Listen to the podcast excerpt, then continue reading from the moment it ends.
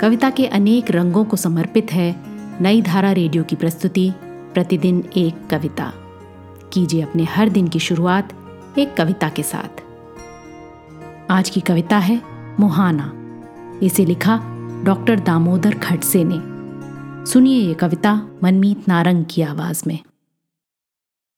मैं चाहता हूँ ज्वालामुखी के मुहाने पर बैठ कर लिखूं कविता।